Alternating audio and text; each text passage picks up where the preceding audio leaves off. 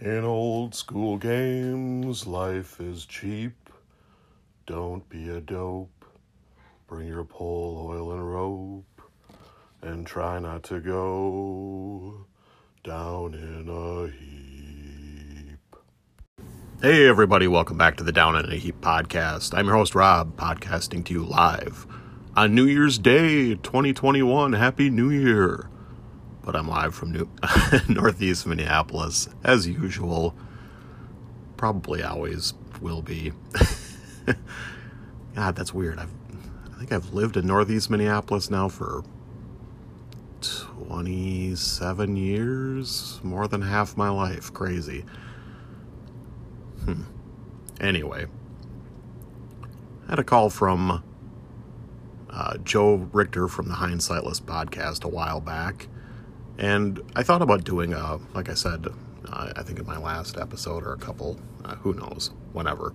I think I said it that uh, he and Jason had some kind of thought provoking messages, and while I could uh, address them all in one mega podcast, I thought it'd be better to break it up into a couple little ones. So take it away, Joe. Welcome to the penthouse, Thunder. Hey, what's up, Rob? That was another awesome BX deep dive that you and Jeff did. What I found really interesting and that it sort of ties in with your, you know, your new mission to go through and watch recent videos about what's popular now is there's no next to no descriptions of the environment in there at all. Like it's a plain staircase, this plain hallway, plain looking goblins, like a plain room. D- the stone is discolored, but discolored from what? Like, you know, nowadays everyone talk DM advice is all about, you know, use all five of your senses to describe stuff and, you know, be really descriptive and it builds immersion and all that. And I just found it interesting that there's almost none of that in there. So that was just what I took away. Anyway, great stuff. Peace out. Hey, Joe, thanks for the call and the great insight there. You are correct. There's very little in the way of uh, description in this example of play. And while part of it might be just the constraints of page count and whatnot, and not wanting to, uh, you know, take up too much space with this example of play, it might be an indication of how the game was played before. It's it's a shame that, to my knowledge, you know, there aren't any recorded actual plays from, you know, the 70s or the early 80s or something like that. Um, if anyone does know of something like that, please let me know because I'd love to hear it. I wish, I've said before, I wish there were uh, some kind of recording or something of how my group of friends played the game back in our teens and maybe even early 20s.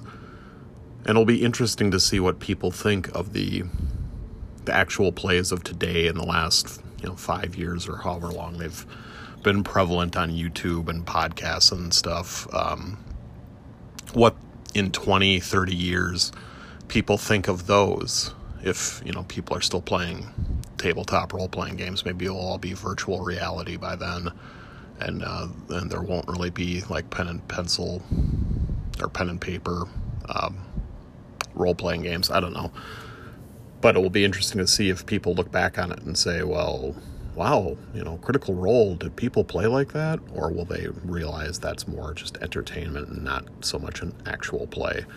Um, anyway, I'm getting I'm getting sidetracked here, but the the example of play that I read, uh, yeah, there aren't any like descriptions of color. There aren't any descriptions of the door or the the walls of the room, or like you said, the the discoloring that Silverleaf finds when he finds a secret door. It's it's not that, or Fred, I can't remember who found it.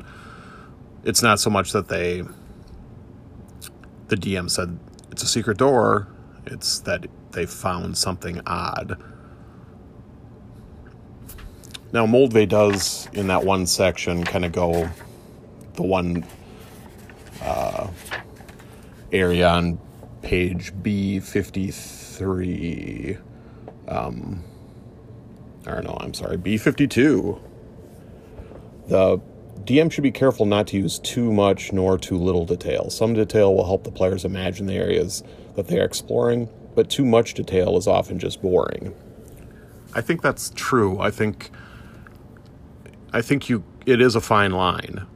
You want to give enough detail for the players to really kind of ground themselves.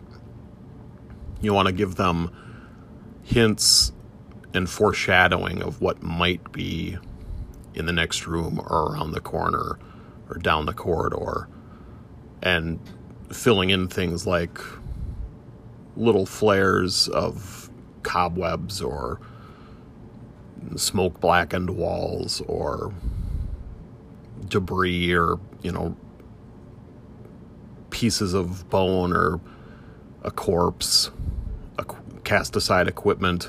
I mean markings perhaps from uh, a predator marking their territory or something or rubbing up against a wall like a bear or something.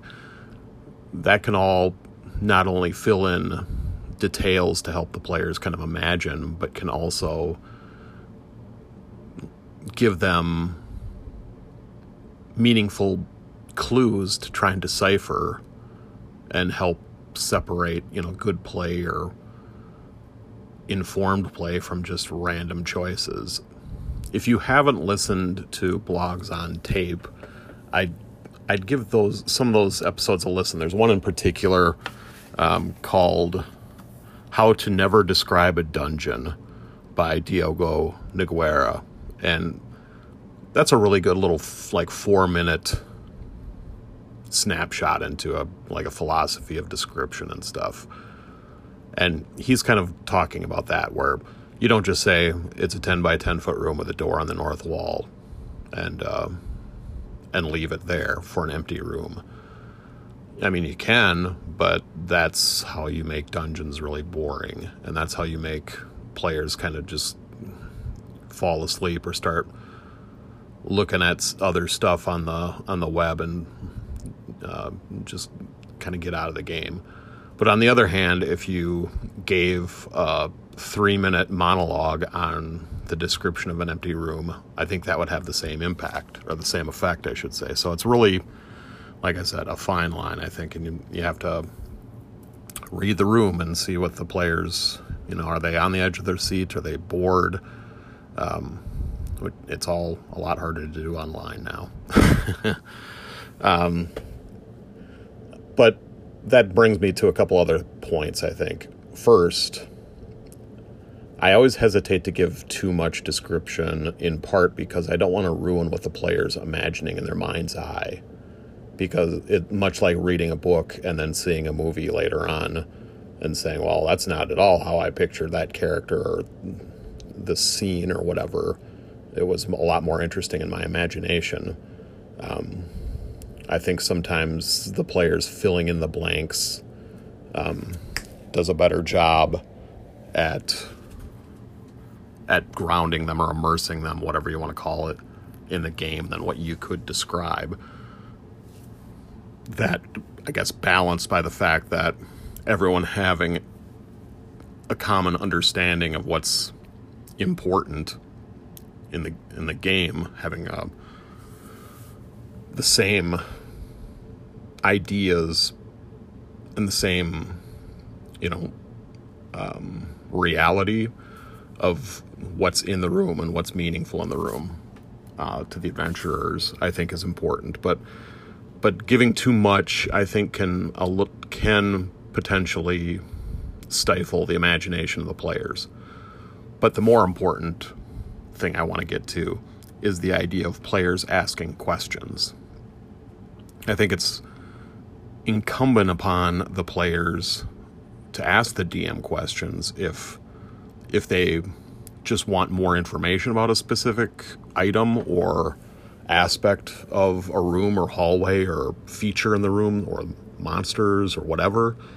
Um, and it's in, un, incumbent upon the DM to give them a fair and detailed response uh, and be generous with the information uh, to the point of maybe overloading them with information if you can.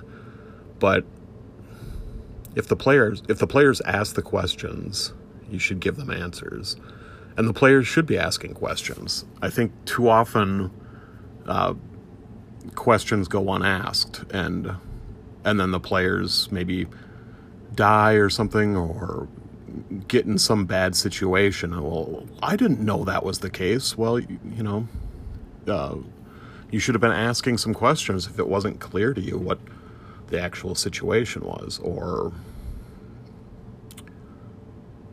yeah. Anyway, so my advice is give give um, enough detail, not too much, and then create an atmosphere in the game where the players um, not only feel like their questions are going to be answered in good spirit, but just tell them before the game that you should really be asking a lot of questions. Um, because I'm not going to just like give some blanket statement or not blanket st- I'm not going to give some like exhaustive detail here. So anyway, that's my two cents. Um, if you guys have any ideas of describing things in dungeons and wildernesses, describing NPCs, treasures and magic items and traps, I mean, it's that's it's a whole almost like a a whole topic of play that is vital. I mean, especially when you're not using things like battle maps, um, floor plans online, like a, a virtual tabletop.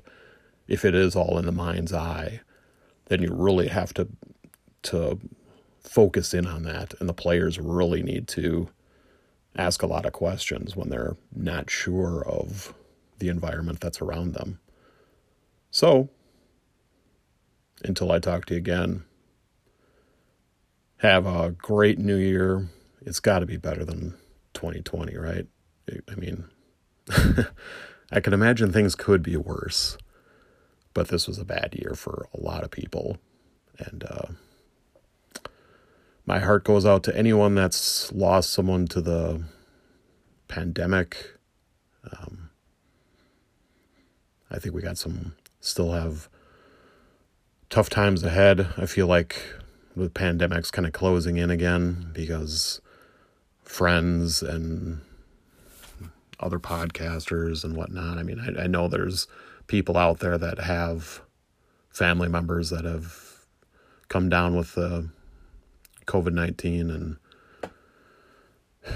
now there's this new strain that's more contagious and um, i find myself wondering well maybe i have some kind of immunity left from my bout with it the waning immunity but does that cover you against these new mutations of the strain Ugh. Anyway it's like i said it's it's got to be better in the springtime come on vaccines everyone keep keep vigilant, um, stay focused, don't lose sight of the prize when it's so close now. So stay healthy, be happy, and don't go down in a heap.